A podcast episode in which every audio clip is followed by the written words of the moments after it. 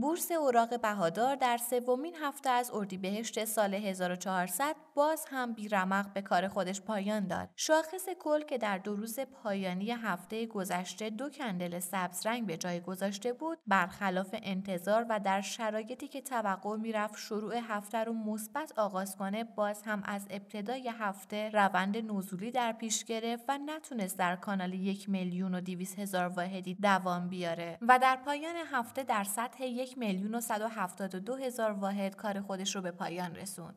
این در شرایطیه که شاخص کل با کف قبلی خودش کمتر از چهل هزار واحد فاصله داره و این نگرانی وجود داره که اگر این کف حمایتی که پایین ترین سطح از تیر ماه سال 99 هست از دست بره امیدها برای برگشت بازار در آینده نزدیک کمرنگتر میشه و حد ضرر بسیاری از افراد باقی مانده در بازار هم فعال میشه. در این روزها اخبار زیادی در بازار وجود داره که شاید اگر در هر مقطع دیگه ای قرار داشتیم هر کدوم از این اخبارها می‌تونست تاثیرات مهمی روی روند سهم ها داشته باشه ولی بازار سرمایه در شرایط فعلی گوشش بدهکار به هیچ حرفی نیست و مسیر خودش رو ادامه میده. مذاکرات ایران و پنج به علاوه یک برای احیای برجام همچنان ادامه داره و در تازه ترین خبر سعید خطیبزاده سخنگوی وزارت امور خارجه در پاسخ به یک شایعه مطرح شده توسط شبکه پرس تیوی مبنی بر اصرار آمریکا بر حفظ تحریم ها و اینکه آمریکا به دنبال تحمیل برجامی به مراتب ضعیفتر از برجام 2015 است گفت که اختلافات بین ایران و آمریکا کم نیست ولی همه یقین بدانند که اگر آمریکا اصراری بر این گونه امور داشت قطعا تا کنون گفتگوها متوقف شده بود. اما خبر چالشی وزارت خارجه در هفته گذشته فایل صوتی منتشر شده از وزیر خارجه بود که در اون از نقش گسترده سردار قاسم سلیمانی در امور خارجه صحبت کرده بود و واکنش های تندی از سمت رهبر معظم انقلاب و رئیس جمهور رو در پی داشت. این روزها با نزدیک شدن به انتخابات ریاست جمهوری اخبار سیاسی و جناهی رنگ و بوی تازه‌ای به خودش گرفته و شاید همین موضوع اهالی بازار سرمایه رو هم برای تصمیم به سرمایه گذاری محتاط تر کرده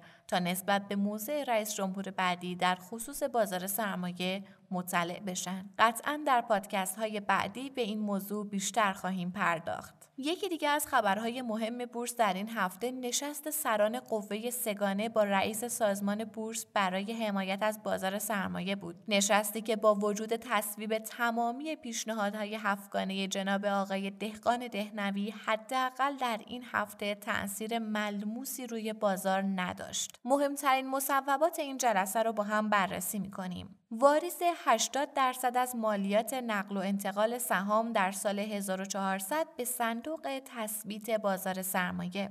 انتشار 20 هزار میلیارد تومن اوراق بدهی توسط صندوق تثبیت بازار و صندوق توسعه بازار. خروج بانک ها و مؤسسات اعتباری از شمولیت ماده 16 و 17 قانون رفع موانع تولید جهت حمایت از بازار سرمایه. امحال مالیات بر درآمد شرکت هایی که از سهام زیر هایشان حمایت کنند و موکول کردن آن به سال بعد. اعمال نرخ مالیات صفر درصدی برای شرکت هایی که سود تقسیم نشده سال 1400 رو به حساب سرمایه گذاران منتقل کنند. جبران زیان خریداران واحدهای صندوق سرمایه گذاری پالایش یکم که این واحدها رو از دولت خریداری کردند و تا کنون به فروش نرسوندن از طریق اعطای سهام.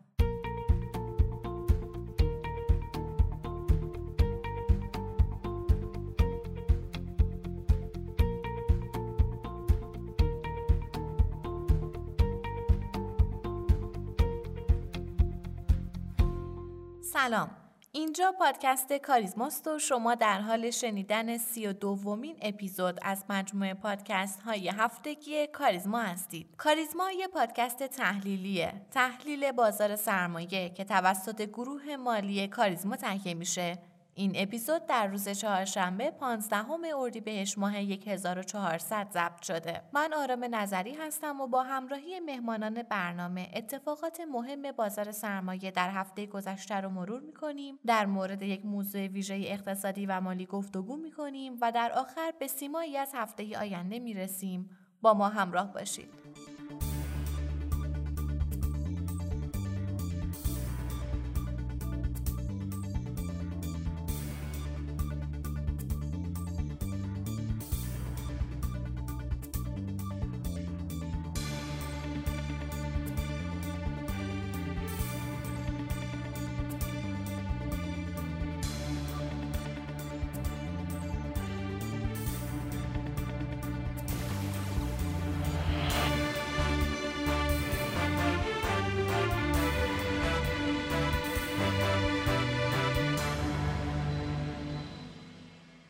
از بازار سرمایه همواره به عنوان بازاری هوشمند یاد می شده که تاثیر اتفاقات و اخبار رو پیش از وقوع آن در خودش می‌دیده. در شرایط فعلی همونطور که در ابتدای پادکست اشاره شد خبرهای مهمی این روزها در بازار جریان داره. از برجام و تغییرات نرخ ارز تا قیمت جهانی کامودیتی ها و از اونجا که این دو عامل تاثیر مستقیم روی سودسازی شرکت های فعال در بورس تهران دارند قصد داریم در خصوص این موضوع گفتگویی داشته باشیم. با جناب آقای امین دامچه مدیر سرمایه گذاری شرکت سرمایه گذاری کاریزما.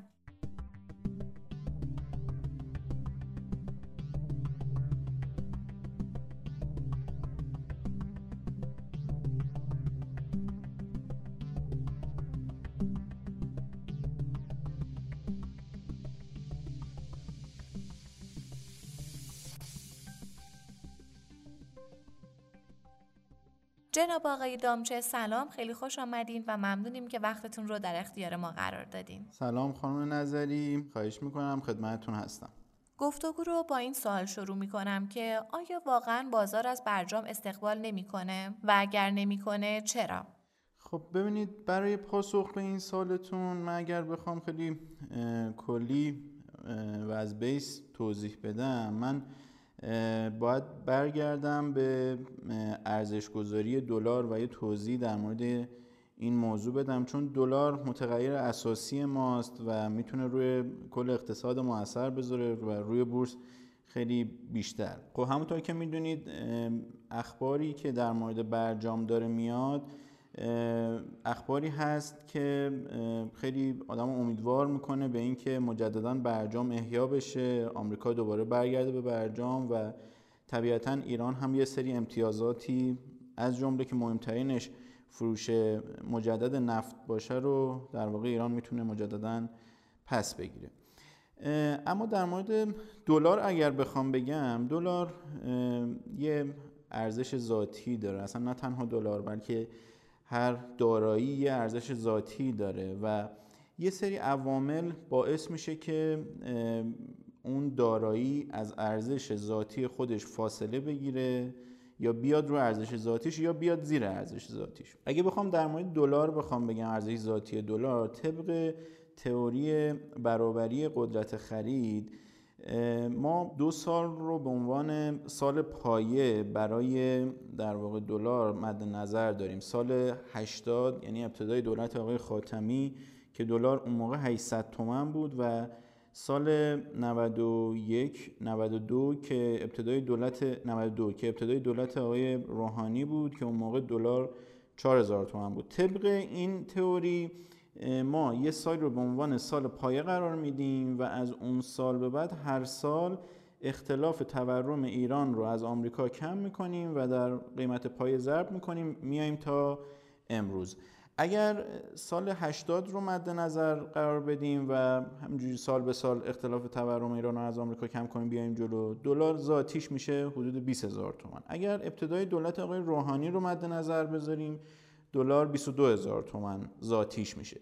یعنی بین 20 الا 22 هزار تومن ارزش ذاتی قیمت دلار هست. حالا چرا چند ماه پیش دلار رفت تا 32 هزار تومن؟ اون برمیگرده به عرضه و تقاضا. خب می‌دونید توی اقتصاد هر جا مازاد تقاضا داشته باشیم این باعث میشه که حباب ایجاد بشه. شما چه توی سکه چه حتی تو بازار سهام هم همین موضوع رو دارید. بنابراین ما وقتی در واقع میزان عرضه ارزمون کاهش پیدا کرد. ما تقریبا حدود سالی چهل میلیارد دلار درآمد ارزی از محل فروش نفت داریم. 40 میلیارد دلار دیگه هم از محل در واقع صادرات محصولات پتروشیمی، فلزی، معدنی، کشاورزی اینهامون داریم.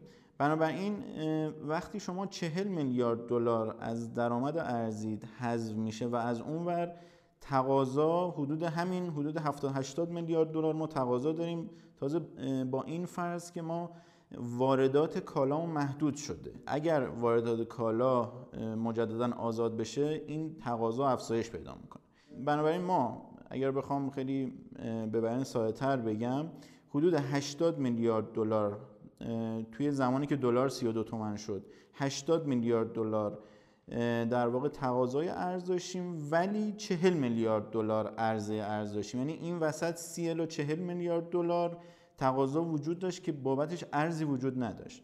این موضوع باعث شد که یه حبابی رو توی دلار شاهد باشیم. طبیعتا این روزها بهتر میشه اینو لمس کرد. موقعی که مجددا بحث احیای برجام شکل گرفت و انتظارات مثبت و مناسب از آینده اقتصاد ایران شکل گرفت این باعث شد که قیمت ارز بیاد به ارزش ذاتیش نزدیک بشه و امروز شاهد این بودیم که دلار تو محدوده 21 هزار تومن داره معامله میشه. از طرفی بحث آزادسازی پولهای یعنی ارزهای بلوکه شده ایران توی کشورهای مختلف مطرح شد. ببینید واقعیت اینه که کشور ما توی سال 1400 با یک کسری بودجه سنگینی مواجه هست و تنها راهی که وجود داره اینه که بیاد یا مالیات رو مجددا افزایش بده یا بیاد ارزهایی که احتمالا از کشورهایی مثل مثلا عراق مثل کره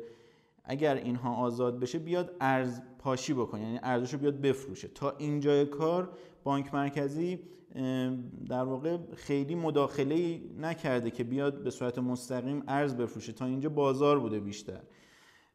ولی خب بالاخره ممکنه اگر این دارایی بلوکه شده بیاد دستشون و ذخایر رو افزایش بده بیاد عرضه کنه و یه مقدار هم در واقع این کسری بودجه رو بخواد جبران بکنه. از طرفی هم بالاخره آقای روحانی دلار 4 تومانی رو تحویل گرفته. توی این 8 سال. خب معمولا رئیس جمهور دوست دارن. اون آخرای دوره بیان بگن که مثلا همه چی گل و بلبل بوده. دلار مثلا 15 تومانی که چند بار خودش عنوان کرده رو در واقع بیاد تحویل دولت بعدی بده. گرچه حالا من واقعیت خیلی دلار 15 تومانی رو منطقی نمی‌دونم و اگر هم این عدد برسه خیلی با ثبات نمی‌دونم در واقع دلار 15 تومانی. چون در نهایت منجر به خروج نقدینگی از کشور میشه. ارزم به حضورتون در ادامه سوالتون خب در مورد دلار صحبت شد. من برمیگردم به بازار بورسمون. من می‌تونم صنایع صنایع و سهمای بورسی رو به دو گروه صنایع دلار محور یا صنایع غیر برجامی و صنایع غیر دلاری یا صنایع برجامی اسمش رو می‌تونیم بذاریم تقسیم بندی بکنم. صنایع دلار محورم خب همون شرکت های شاخص ساز هست فلزات و معادن. ارزم حضورتون گروه پتروشیمی گروه پالایشی اینا صنایعی هستن که با دلار جابجا میشه نرخ‌های فروششون. بنابراین وقتی دلار میاد پایین نرخ‌های فروش شرکت ها میاد پایین.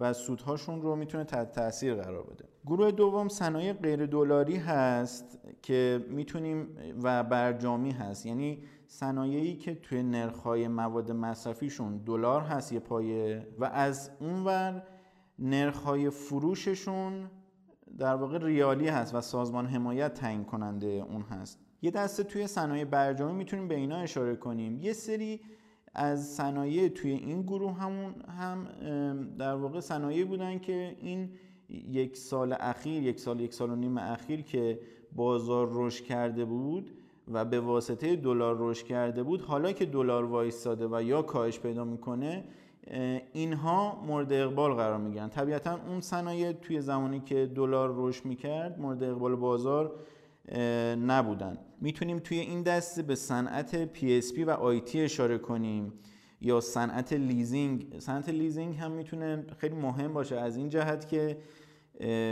خب قیمت خیلی از کالاها گرون شده و شاید کمتر کسی وسعش به این برسه که بره یه کالایی رو نقدی خرید کنه و به نظر من می‌تونه یعنی بیشتر می‌تونه میرن به سمت قصی خرید کردن و شاید درآمدهای در واقع این صنعت هم یعنی صنعت لیزینگ هم افزایش پیدا بکنه. در واقع شرکت ها و صنایع که ارز 4200 می‌گرفتن مثل مثلا گروه دارویی گروه غذایی مخصوصا روغن نباتی ها به نظر من از نیمه دوم توی بودجه اومده که در واقع ارز 4200 حذف خواهد شد.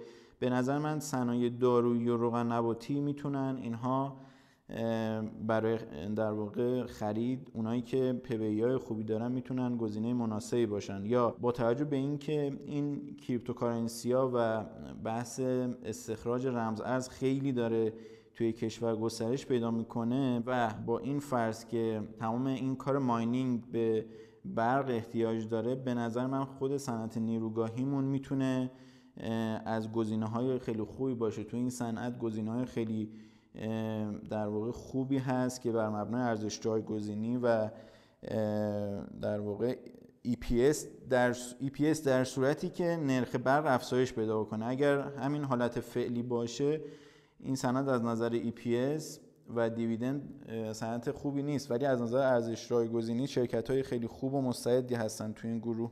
یا می‌تونیم توی بحث برجام یعنی صنعت برجام صنایع برجامی به گروه بانک گروه خودرو و گروه حمل و نقل. حمل و نقل مخصوصا حمل و نقل دریایی. چون اگر دوباره برجام اتفاق بیفته یه مقدار بحث صادرات و واردات دوباره از سر گرفته میشه. توی حمل و نقل من فکر می‌کنم که حسینا گزینه خیلی جذابی باشه. حالا البته بهتر اینه که بررسی روش انجام بشه. بعد اگر قصد خریدی از انجام بدن دوستان ولی به نظرم گروه حمل و نقل دریایی می‌تونه مستعد باشه. گروه روانکار هم از اون دست صنایعی هست که عرض کردم نرخ مواد مصرفیشون دلاری هست و نرخ فروششون مصوب هست که سازمان حمایت تعیین می‌کنه. به نظرم اونها می‌تونن تاثیرگذار باشن. از بحث برجام و گروه سیمانی. گرچه منوط به این هست که بحث صادراتشون یه مقدار بهتر بشه بحث ساخت و ساز توی کشور خودمون بهتر بشه ولی هست گزینه هایی که توی این گروه با نرخ های فعلی با پبی 4 و 5 دارن معامله میشن. به نظرم این گروه هم بعضی از سهمشون مستعد هستن. در آخر در آخر اینکه می‌خواستم سال اولتون رو تکمیل کنم باید به نظر IMF صندوق بین‌المللی پول برگردم که تورم کشور ما رو 39 درصد برای سال 1400 اعلام کرده بود در حالی که نرخ سود بانکیمون 20 درصد هست. یعنی کسی که پولش رو بذاره تو بانک به امید 20 درصد داره 19 درصد در پایان سال از ارزش پولش کم میشه. بنابراین به نظرم خیلی منطقی نیست پول گذاشتن توی بانک و به نظر من سرمایه گذاری توی حالا بازارهای مالی از جمله بورس می‌تونه توجیه بیشتری داشته باشه. خیلی ممنونم از پاسخ جامع و کاملتون. اگر امکان داشته باشه یک نتیجه گیری خیلی کوتاه هم داشته باشیم. ببینید من نظرم اینه که وقتی دلار رو ما در واقع توی محدوده مثلا 21 22 اینها برای سال 1400 می‌بینیم و از طرفی هم بحث برجام رو فکر می‌کنیم اتفاق بیفته و نهایی بشه به نظر من باید یه وزنی بدیم به سهمای دلاریمون و یه وزنی بدیم به سهمای غیر دلاریمون یا برجامیمون. من فکر می‌کنم در حدود مثلا سی درصد اگر صنایع دلاریمون باشه ولی اون سهمای ارزنده از این گروه های دلاری و حدود 70 درصد 60 درصد از انتخابم از صنایع غیر دلاری باشه به نظرم گزینه جذابتری خواهد بود.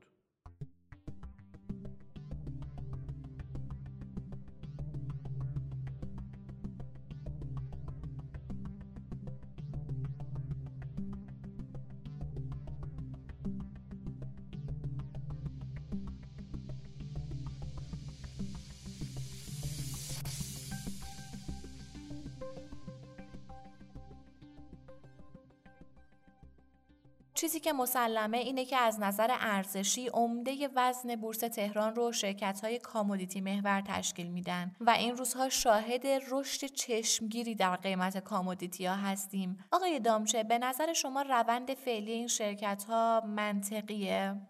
ارزم به حضورتون که خب قبلش باید اینو بگم خدمتتون که اگر رشد نرخ‌های جهانی نبود الان قیمت سهم شاخص ساز و commodity محورمون خیلی پایین تر از اعدادی بود که الان هست.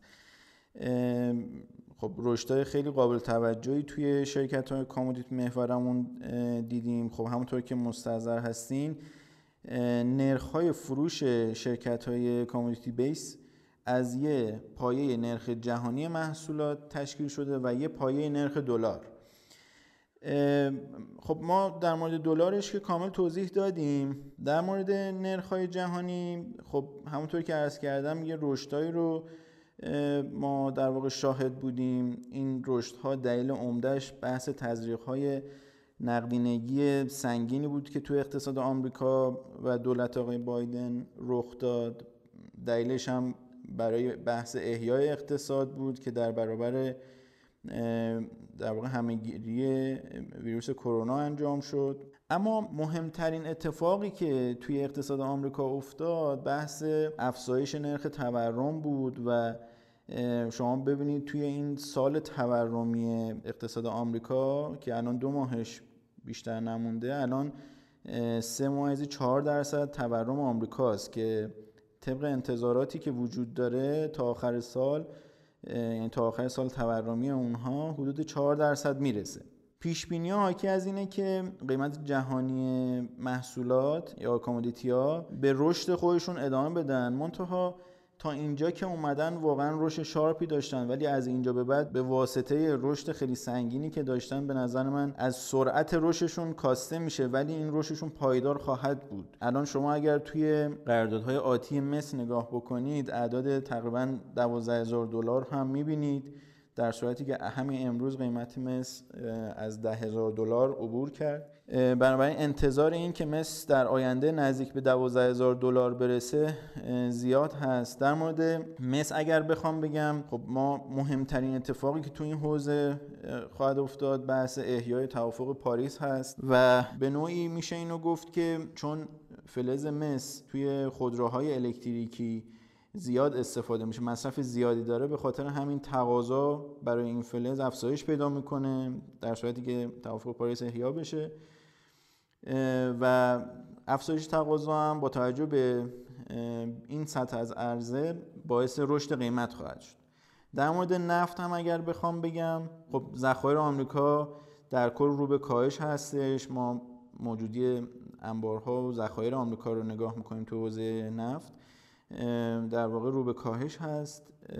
البته از اون ور هم بعد نگاه بکنیم که کشور خودمون احتمالاً به عرصه صادرات کننده ها دوباره اضافه میشه. ما در واقع حدود دو میلیون بشکه در روز صادرات نفت داشتیم که یه مدتی کلا صادرات صفر شد ولی مجددا احیا خواهد شد. از طرفی هم برنامه برای افزایش عرضه اوپک و اوپک پلاس رو داریم که قطعا تو مقالات مطالعه شده که پروسه ای که رو به کاهش بود یعنی کاهش عرضه داشتی متوقف شده با توجه به این قیمت حدود تقریبا 70 دلاری نفت و برنامه برای افزایش عرضه دارن اوپک و اوپک پلاس. و از نظر تکنیکالی هم در واقع نفت یعنی قیمت جهانی نفت روی خط ترند نزولیش هست و ارزم به حضورتون که حدود تقریبا قیمت های 70 و 2 دلار یه مقاومتی داره. الان حدود 69 الی 70 دلار هست. گلدمن ساکس هم آخرین در واقع پیش که کرده بود از قیمت نفت نفت رو در واقع 80 دلار برای تابستون پیش بینی کرده بود که طبیعتا این این هم می‌تونه مهم باشه. اما توی کامودیتی ها این بحث تورم آمریکا به طور مستقیم به نظر می‌تونه خیلی روی طلا نقره اثر بذاره که توی این 7 ماه اخیر نه تنها رشدی نداشتن بلکه افت هم داشتن. ما طلا رو شاهد این هستیم که از محدوده 2100 دلار اومد تا تقریبا 1700 دلار پایین. تو همین رشد قیمت مس و روی و انواع اقسام commodity ها طلا و نقره کاهشی بودن. به نظر من طلا و نقره توی این موج بعدی رشدی commodity ها سرعت رشدشون بیشتر از سایر کامودیتی ها خواهد بود. گرچه خب افت طلا بیشتر به خاطر بحث واکسیناسیونی بود که توی عرصه جهانی اتفاق افتاد. ریسکای غیر سیستماتیک کاهش پیدا کرد و این منجر به این خواهد شد که یعنی منجر به این شد که طلا و نقره کاهش پیدا بکنه قیمتشون ولی به یه قیمت های استیبلی رسید. به نظر من می‌تونه حالا از اینجا به بعد تورم آمریکا بیاد و باعث رشد قیمت مجدد طلا و نقره بشه. آخر این در واقع سالتون هم بگم که خب ما نظرمون روی در واقع شرکت های کامودیتی محور برای سرمایه گذاری هست ولی نه هر شرکتی. شما باید در واقع بررسی بکنید بررسی fundamental انجام بدید با این قیمت های commodity و مثلا دلار 2021 تومن چه شرکت هایی P/E پایینی دارن؟ مثال می‌زنم مثلا تو گروه فلزات الان فولاد خوزستان فولاد مبارکه ملی صنایع مس ایران فملی می‌تونه گزینه های خوبی باشه یا توی گروه پتروشیمی پتروشیمی شیراز که تولید کننده اوره هست می‌تونه یا پتروشیمی جمع می‌تونه گزینه های خوبی باشه. چرا که شما اثر افت دلار رو توی تحلیلتون دیدین و ما اگه صحبتی می‌کنیم راجع به بحث صنایع برجامی و غیر برجامی و انتظارمون افت قیمت دلار یا تثبیت توی این قیمت هاست به این موضوع هم باید اشاره کنیم که اگر صلاح می‌دونید که سهم دلاری بخرید سهمایی رو بیشتر بخرید که از نظر پی پایین ترین سطح خودش توی صنعت باشه و اونها می‌تونن طبیعتا گزینه جذاب تری باشه.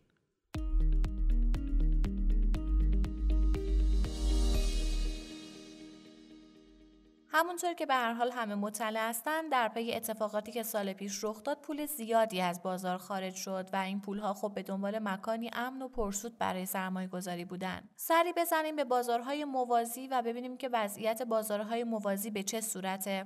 این روزها که وضعیت بازار سهام خیلی جالب نیست. خب من برای پاسخ به این سالتون باید یه مقایسه بین در واقع بازارهای موازی بورس بکنم قبل از اینکه به این موضوع بپردازم من نقدینگی دلاری کشور رو بگم خدمتتون. ببینید نظر دلاری نقدینگی ما در حال حاضر 120 میلیارد دلار هست. نقدینگی کل کشور که الان حدود 3400 هزار همت یعنی هزار میلیارد تومن هست. اگر همین رو به دلار برگردونید حدود 120 میلیارد دلار میشه. ما الان تو کف نقدینگی دلاریمون هستیم. یعنی اگر برگردیم به سال 91 و 92 که دلار یه رشدی از هزار تومن تا چهار هزار تومن انجام داد اون موقع هم نقدینگی دلاری در واقع حدود 120 میلیارد دلار بود.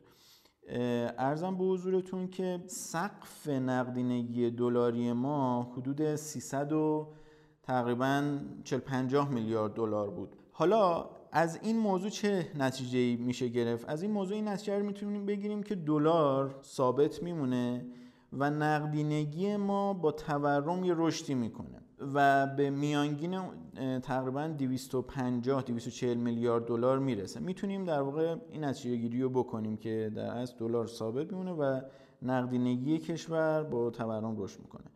حالا بپردازیم به بحث همون بازارهای موازی. در مورد دلار که متغیر اصلی اقتصاد ما هست من توضیح کامل گفتم. دلارمون وقتی ثابت باشه خب خیلی از کالاهامون مثل سکه مثل خودرو اینها با دلار حرکت می‌کنه. در مورد سکه خب ما دو تا متغیر اصلی داریم. یکی دلاره که فکر می‌کنیم ثابت بمونه یکی اونس طلای جهانیه که من پیش بینیم سعودیه. یعنی فکر می‌کنم حتی طی یک سال آتی حتی اونسی که امروز 1780 دلار هست به 2300 400 دلار برسه. بنابراین توصیم به افرادی که می‌خوان دلار نگه دارن توصیم اینه که اگر سکه بخرن و نگه دارن آیدی بیشتری براشون داره. چون پای دوم یعنی متغیر دومشون سودیه در مورد خودرو خب به خاطر این محدودیتی که تو واردات وجود داشت خودروهای وارداتیمون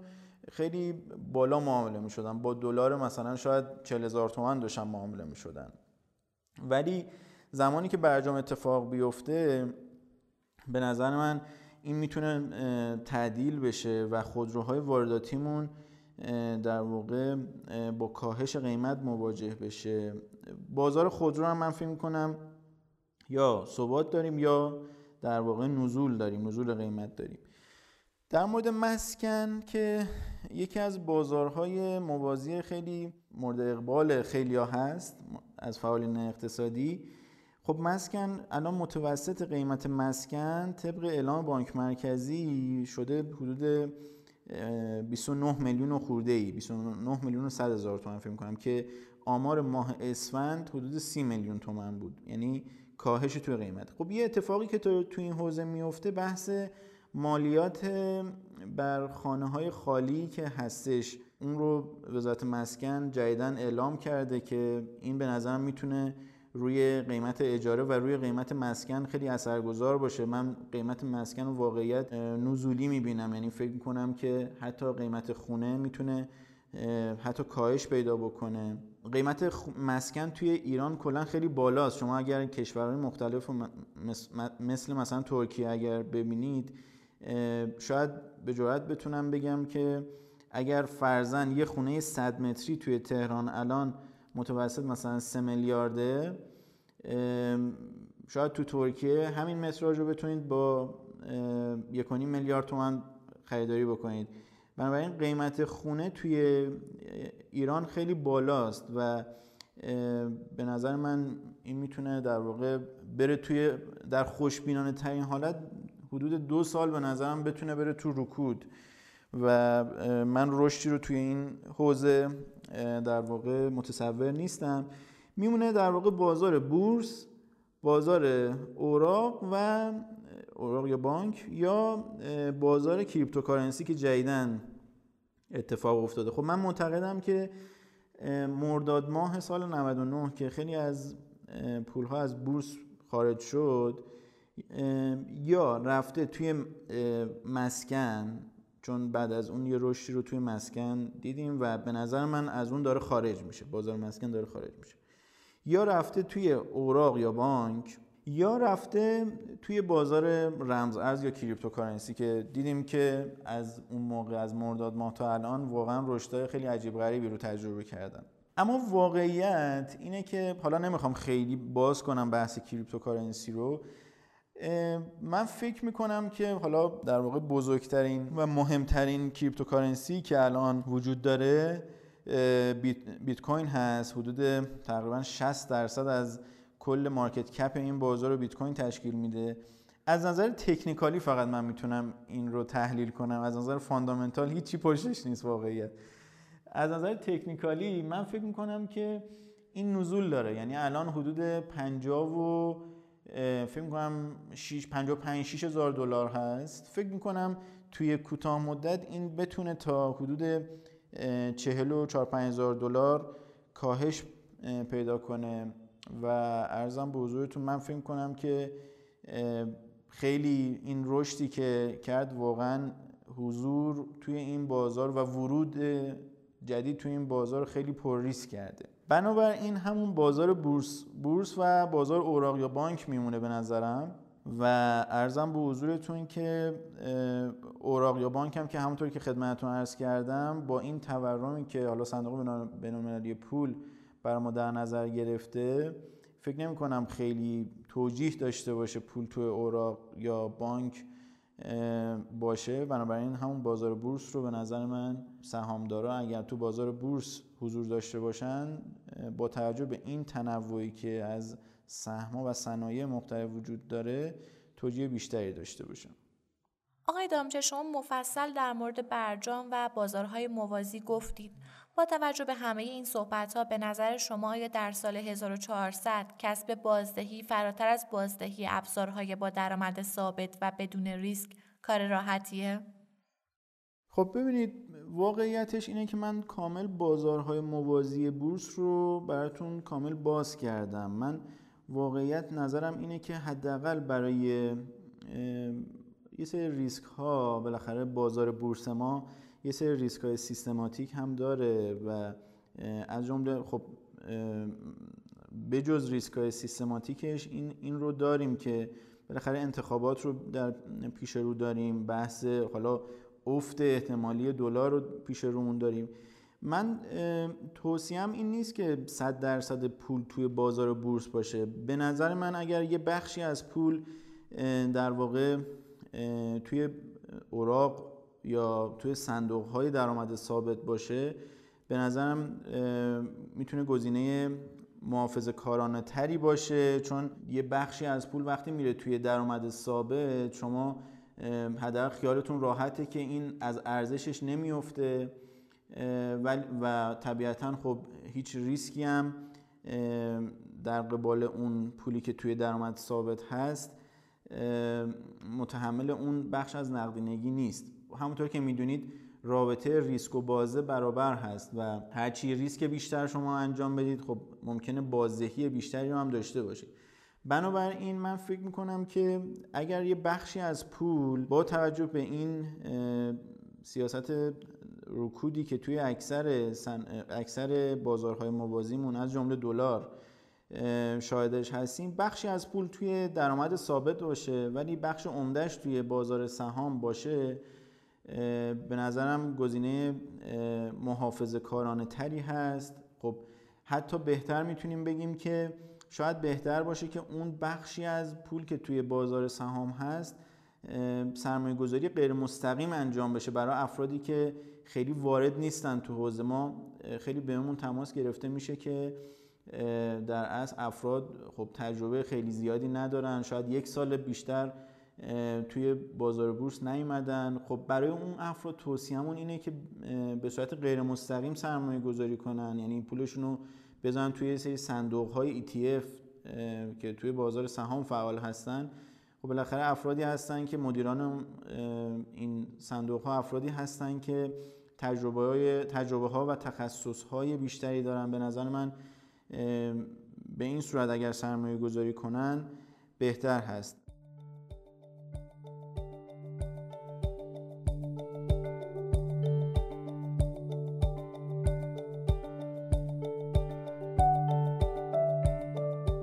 از شما که ما رو میشنوید. لطفا سوالات، نظرات، انتقادات و پیشنهادات خودتون رو از طریق آیدی تلگرام pod underline admin با ما در میون بذارید. P O D underline admin. باعث افتخار ماست که صدای شما باشیم. ما رو هر هفته به نام پادکست کاریزما در تمام پادگیرها مثل Castbox، Overcast بشنوید و به اشتراک بگذارید. تا هفته آینده و قسمت بعد خدا نگهدار.